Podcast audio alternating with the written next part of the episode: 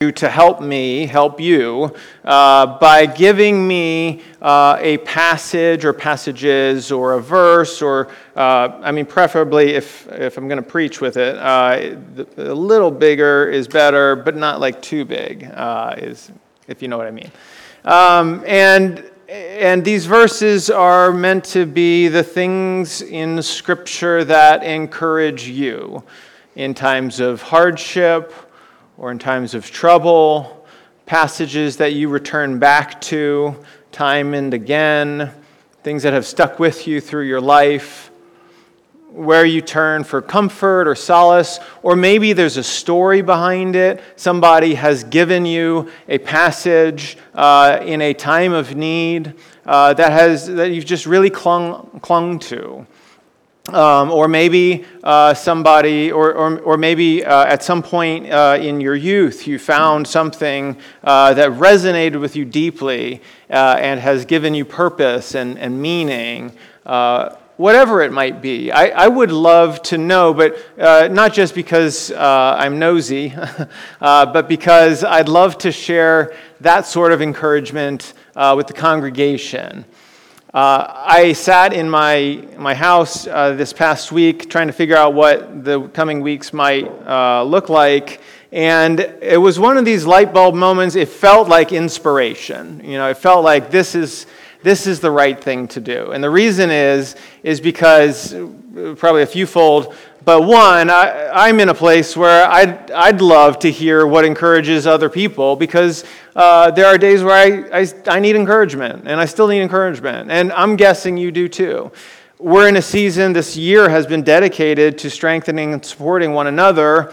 And so, if there's passages of Scripture, if God is speaking to you through a passage, I'm sure somebody in the congregation wants to hear that same word, right? And so to be able to share that uh, with the congregation would be wonderful. And so, my story from this week to get us kicked off here is uh, that somebody, uh, well, I'll just say Jeff Sechrist, who happens to not be here, his son's getting married, and but he, he sent me a, a text uh, over the week, a couple weeks ago, uh, of Psalm 20, the passage for today. And as I read through it, it just felt like I mean, it felt like exactly what I needed. And I texted him back and I said, you know what? I should preach on that at some point. and so then I thought, well, now's as good a time as any. But then it went further and I thought, other people should uh, know about like what these you know what other people uh, are hearing from one another and, and we should be having these uh, conversations uh, together and, and I, i'd love to be a conduit of, uh, of uh, what is inspiring you. And so I sent the email out, and immediately, you know, uh, it didn't take long, and I started getting emails back. I will say this much, men. Uh, I'd love more men to uh, give me some emails. Uh, the women are, are crushing it right now. but but no, immediately. I mean, there's like email after email after email. And while I will not be able to, to get through them all, I, I hope at some point to be able to weave some of these uh, through. But I, I'd, I'd love to give to you. And, and so, what we've done for today, do, does everybody have one? Who does not have uh, this as they walked in? It's, it's Psalm 20, is what it is. Who do, does anyone not have this? Just raise your hand. Uh, I've, uh, my daughter is here as she's ready to be Vanna White. Uh, and to give to you, uh, whoever needs, just keep your hand up and she'll, she'll come around and, and do that. Um, but here, here's the purpose of this. This is, uh, this is the passage I'm going to preach on. Uh, I'm actually not interested. I want you to listen to my sermon today. I want you to take away something from it. But what I really want you to take away from it is Psalm 20, right? And so I've even titled the sermon Psalm 20. And I want you to put this somewhere. Uh, maybe it's on a mirror somewhere, like that you look. You can put it in your Bible but only put it in your Bible if you actually open your Bible. Okay? Uh, if, if it's going to sit there for a week and you're not going to open it, that's going to be a problem. It's also a different kind of problem. Uh, but you know, somewhere where you'll, you'll see it on a regular basis throughout the coming week. And hopefully, hopefully over the course of these seven days, you'll read through it a few times and you'll find encouragement uh, in this in a way that I felt uh, encouraged as well. We're nearing the end here. We're, we're getting very close. I'm trying to stall for time at this point. Anybody else? Do we have? Oh, we're done. We're, we're, out of, we're out of them. Uh, Lizzie, don't worry about it. There, I think there's a few more in the back. If you didn't get one, make sure you get one uh, on the way out.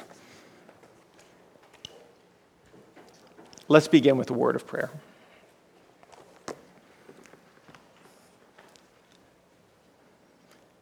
God, our Father in heaven, I thank you for your presence in this place. I thank you for this body of believers. I thank you for the prayers of the saints. And I thank you for your word that speaks to us, is alive and well, where we find you. God, I pray in this moment, Lord, that I be uh, simply an empty vessel through which you speak your word to a congregation in need of a word. We have all come here this morning for that very purpose, myself included. Lord, we look forward to what you have to speak to us. And we open our hearts now. Amen. If you'll uh, either turn to Psalm 20 or just simply take the little card that was given to you, here's how I want to start. Um, I actually, just want to start by reading Psalm 20. And I want to read Psalm 20 um, to you. Or uh, to say it differently, uh, I want to pray it as a prayer for you.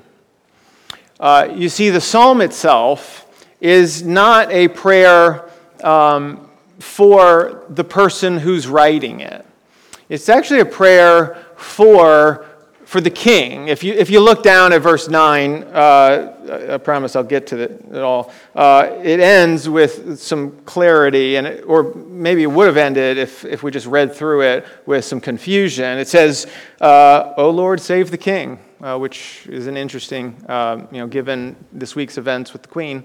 Um, but, O Lord, save the, the, the, king. May he answer us when we call. And, and there, the, the he answering us, I assume, is, is the Lord answering us when, when we call. And what this is, is, is um, this is not a psalm by David, I don't believe. It's a psalm uh, for David, actually. It's a psalm that is meant to be prayed for him. And so the person, the, the psalmist, the poet, the songwriter, the, the, the priest, or whoever's writing this on behalf of David is saying a prayer for the king. I think it's fully appropriate that we take this sort of prayer and we can pray it over others.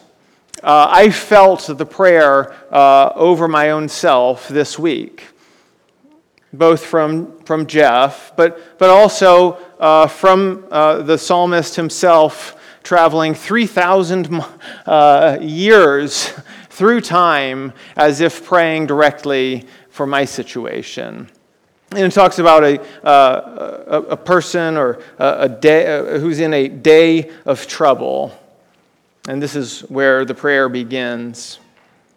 And so, if you will, if you find yourself this morning in, in a day of trouble, or maybe you know somebody who is, uh, I would invite you uh, to, uh, to just maybe close your eyes even and to listen uh, to what the word of the Lord is saying this morning.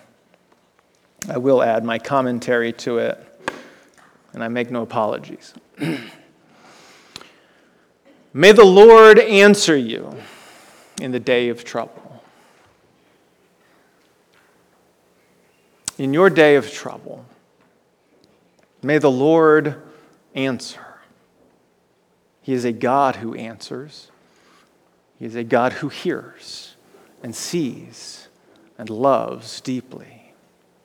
And in your day of trouble, may you know that the Lord is answering. And may the name of the God of Jacob protect you. This God of Jacob who made promises thousands and thousands of years ago and has kept his promises and has protected his people, may he protect you too. And may he send you help from the sanctuary. A sanctuary kind of help, a healing kind of help, a peace kind of help, a bringing your soul back together in the presence of the Lord kind of help. And may He give you support from Zion, the highest of holy places, the place where God Himself dwells. May He strengthen you and support you from Zion. May he remember all your offerings and regard with favor your burnt sacrifices, all of those things that you've done in your life, pouring yourself out for the Lord, on behalf of the Lord, the ways in which you've succeeded as a Christian, as a, as a God follower, as a Christ follower May He remember those and all the ways that you failed. May He choose to forget and pardon and forgive. And may He rem- be reminded of just how much you love Him. And may He grant your heart's desire and fulfill all of your plans your heart's desire that is purposed toward Him, that, that, that is aimed at doing the desires of God, He will fulfill those, and may He do so. And those plans of yours, the ones that are aimed at his ends, the ones that uh, are, are, are aimed at uh, the kingdom of heaven and all that is meant may He fulfill those plans and may they come to fruition. And may we all together shout for joy over your salvation. And in the name of our God, may we set up our banners. On that day where God fulfills his promises and where you meet him and where you are reminded of how He has come through and saved you. May you raise the banner and shout for joy. May you remind yourself of just how good your God is. And may the Lord fulfill all your petitions, all of your prayers. Now I know that the Lord saves his anointed. I know that the Lord saves his anointed. He will answer him from his holy heaven with the saving might of his right hand. And some people, well, they trust in chariots. And some people, they trust in horses. But you, not you, you trust in the name of the Lord your God. We trust in the name of the Lord our God. Because it is not chariots that get the job done. It is not horses that get the job done. It is not the power and the might of ourselves. It is the name of the Lord our God. They collapse and they fall. But we rise and we stand. O oh Lord, save the King. May he answer us when we call. Amen.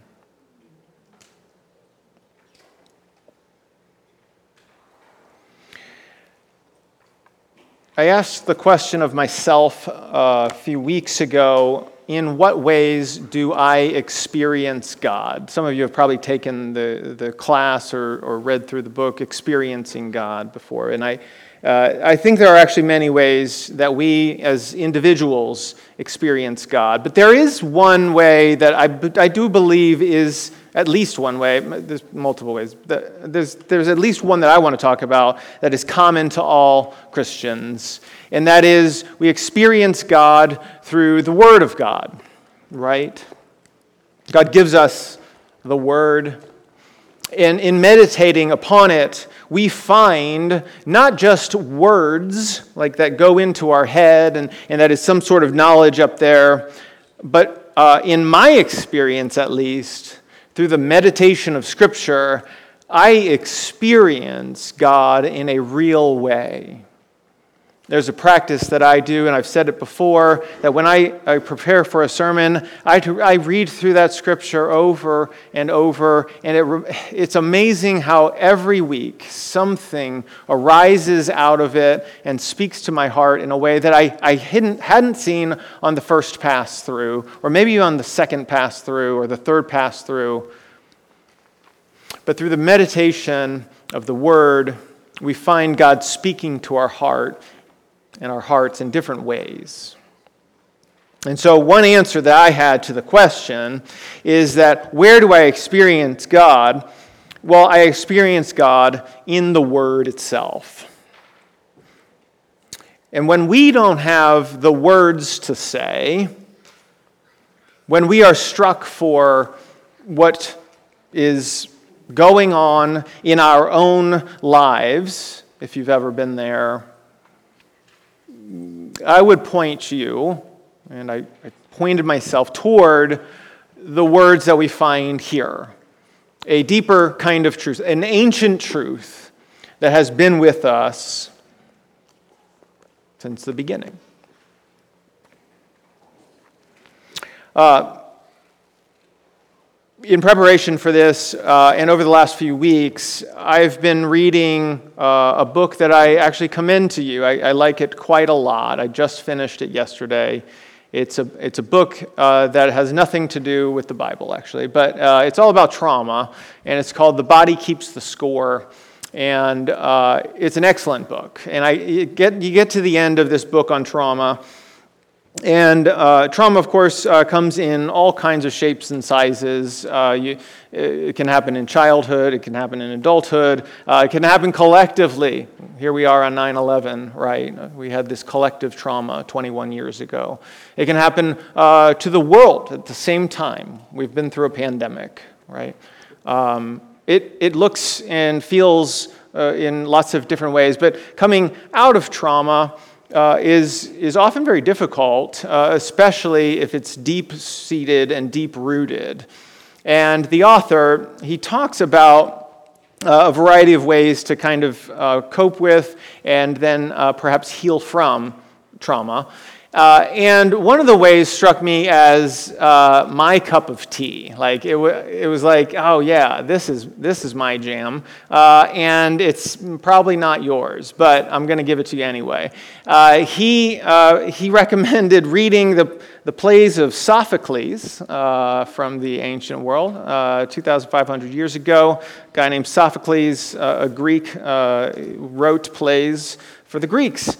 Uh, but one in particular, uh, called Ajax, is, uh, has been used uh, with military veterans, right, struggling with PTSD.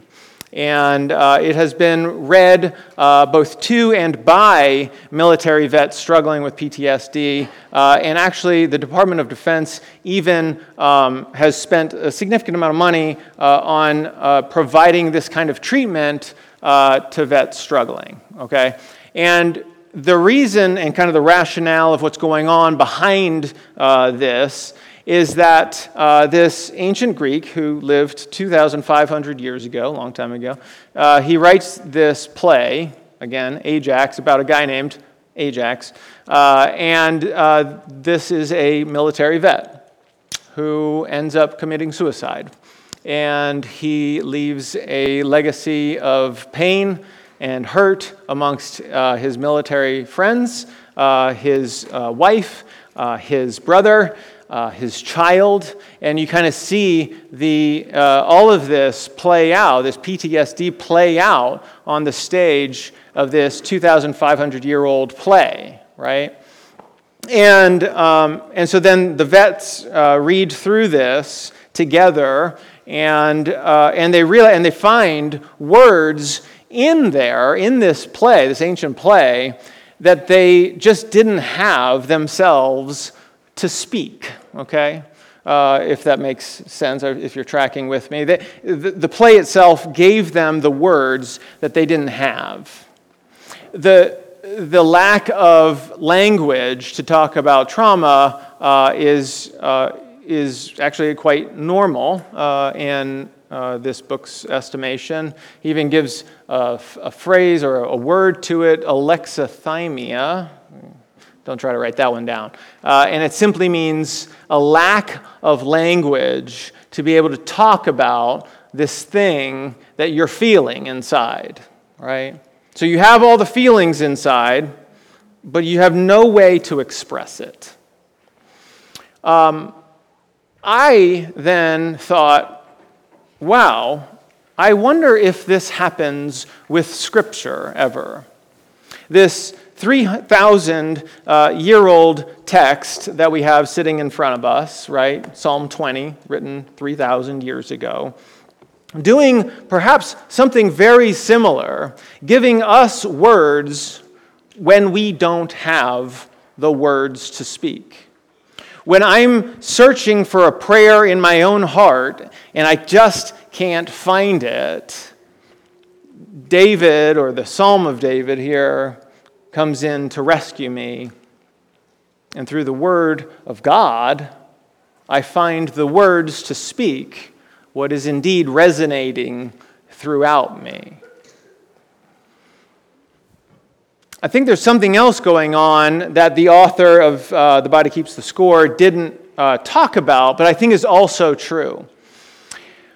What Ajax, this 2,500 year old play, does for these military vets, in again, my hypothesis here, uh, is that it connects these uh, men and women to, a, to humans living you know, a long time ago. And they're resonating with this same exact issue, and they're finding in their own hearts a shared humanity. And sometimes I think what we need is to see uh, myself in other people. And there's a power in seeing myself in you, the body of Christ, but there's also a different kind of power in seeing myself in somebody who lived 2,500 years ago.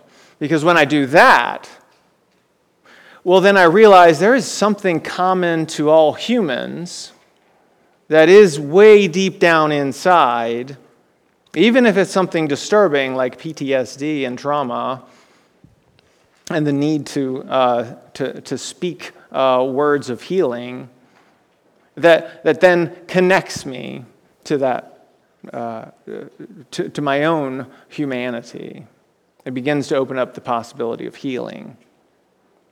And then to add one layer further and to pull us back to Psalm 20, if we're reading through Psalm 20, what we find is a man writing about things that certainly I'm thinking about sometimes, and you're probably thinking about sometimes. He's uh, asking for requests that, uh, I mean, I could have written some of these myself, right? May the Lord answer you. If you've He's saying this because sometimes he feels like God may not be answering. May the name of the God uh, of Jacob protect you. May he send you help, right? May he remember all of the things that you've done. May he grant your heart's desire and fulfill all your plans. That phrase right there, Psalm 20, verse 4, that one felt to me. Do you know the. Um, the game Bible or Not uh, on the radio. Have you played this game? Or have, have you heard this? It's a Christian radio station. and uh, the, they, do, uh, they do Bible or not. Uh, and then they read three passages or three like phrases, and then uh, the person who calls in has to guess this is from the Bible or this is not from the Bible. Um, I'm pretty good at it. I'll just say it. no, uh, I'm kidding. Uh, but I will say, I would say this much. Uh, if this phrase right here shows up on Bible or not, uh, if it had showed up, I might have missed it because it sounds so modern. May God grant your heart's desires, right? May God grant your heart's desires and fulfill all your plans. I had the NIV version, that's the ESV version. I think I don't have the NIV up here with me. I don't. Uh, but it was even more modern, right? It was something like, uh, May God grant all your desires and may all your plans come to fruition. You know, it's, it's like, yeah, I want that. like, that's the prayer I pray almost every day, right? Uh, give me all those things. And so, uh, I mean, I hear in this passage, I hear myself. It's just sometimes I don't have the words to say to actually say it. And so to hear someone else praying my prayer for me, I found tremendously powerful. Verse 5 May, at this point, it kind of takes a turn here. Instead of may God grant, now it's may we shout, right? May we shout for joy. And then may the Lord fulfill all of your petitions. When I read Psalm 20, or at least this week when I did, what I found was that when I didn't have the words to say, when I was experiencing some sort of emotional whatever, uh, and I had my own alexithymia, God's word spoke for me. And we can come to this book and we can find ourselves, yes, in somebody, a, a, a human author who lived 3,000 years ago and we, we, can, we can resonate with that person, and, the, and it, there's a power in the fact that they experience what I experience and what you experience. But then adding the more important layer yet that this is not just some human's word reaching across 3,000 years of history, much like Sophocles reaching across 2,500 years of history is powerful. This is God's word speaking throughout time, in places and ages and centuries and times, all through history and space. And the power there, well, it's the word when we don't have a word. And I found tremendous uh, satisfaction and solace in that this week.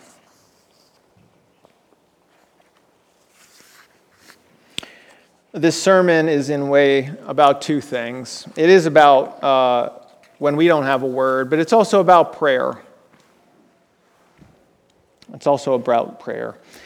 And when we pray, I think Psalm 20 has a few things to teach us about what prayer can and does look like. It is the prayer of a person praying on behalf of another person. And in it, we find intercessory prayer, right? We find this man picking up the mantle uh, of uh, the, the king and the need of this king, and he's praying on his behalf. But there's other things too in this. There's the fact that in this passage, we also find that this, this person who's praying on behalf of the king is praying in a bold sort of way. He's praying with lots of alls and everys, and uh, you know, may all of your petitions uh, be fulfilled. May all of your heart's desires and all of your plans come to fruition, right? These sorts of things. And there's a boldness in what this person is praying on behalf of the king. And I think God encourages us to pray likewise. It should be a humility, perhaps, on our part to recognize that just because we pray it doesn't mean it will come to fruition. That doesn't mean we shouldn't put ourselves out there and we shouldn't ask for the things that we need, especially from a loving Father who is ready to grant and bless us in all the ways we need. We also see in here the role of remembrance in our prayers. And so, here, for example, in verse 3, there's a remembrance on the, on the behalf of God. We're, we're asking God to remember, as if He didn't, but we're asking God to remember all the offerings or the sacrifices or, or the things that, again, we've given up. But are we really asking God to remember that as if God didn't? The answer, of course, is no. We're reminding ourselves, we're remembering ourselves. But there's another remembrance that actually gets lost in here. The exact same word of remembering shows up in a passage that is much more familiar. It's down in verse 7. You might not even believe this. You can fact check me, I promise you. I'm the Hebrew is what it is. The word trust is not trust, it's remember. Right? And here, so to, to give a different rendering of this passage, some remember the chariots and some remember the horses, but we remember the name of the Lord our God. Now, don't get me wrong, there's a trusting in all of this too. But as this person is praying, they are saying, when it comes to victory, some people, they will remember that what got them through that victory is the chariots that we had, and the horses, and the spears, and the military might, and all of the human elements. And he's saying, Not so with us. That's not how we do it. We remember that it is the Lord our God who got us through, right?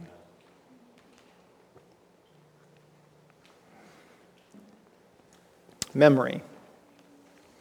I think the other piece of the memory is the last thing I'll leave you with here is that in verse 5, there's a memory that must take place when one is out of the day of trouble, how it all begins, right? And in the day of victory. You see, many of us, myself included, uh, we pray fervently in that day of trouble, do we not? Right? We cry out and we say, God, we need you, because we do.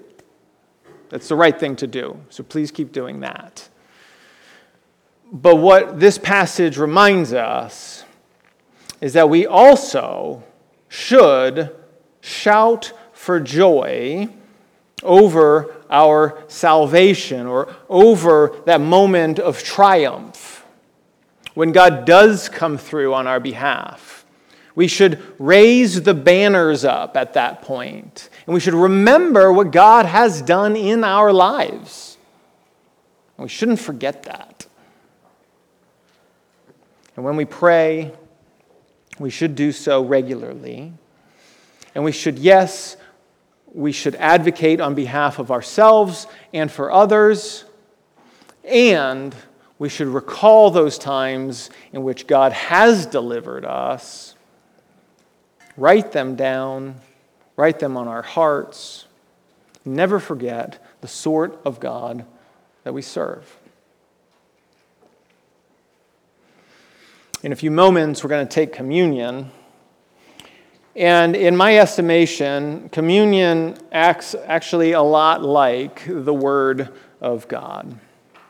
So if the Word of God uh, is a, a place where we find God speaking to us and where we experience God because we are reading about and we are finding ourselves in the story itself.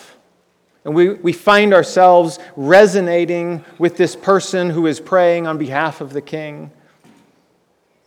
Well, so also in communion, what we're doing is we're enacting that day, the Good Friday, right? And we're, we're not just remembering, we're doing the remembering too, but we're actually playing the part of those disciples where Jesus breaks the bread and he passes out the cup and he says, Remember this, remember what I'm doing.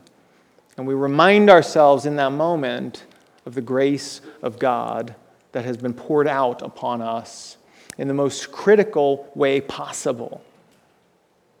In that world changing event of Good Friday, it changed everything. And sometimes we can lose sight of that. In our momentary troubles, they cloud that.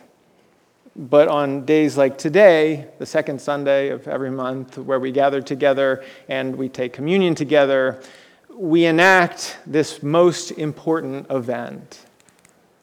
And we remind ourselves of just how much God loves us, just how much grace has been poured out for us, and to whom all praise and honor and glory is due.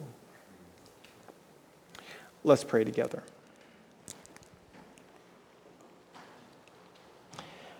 God, in the moments that come here, we, uh, we settle our hearts before you.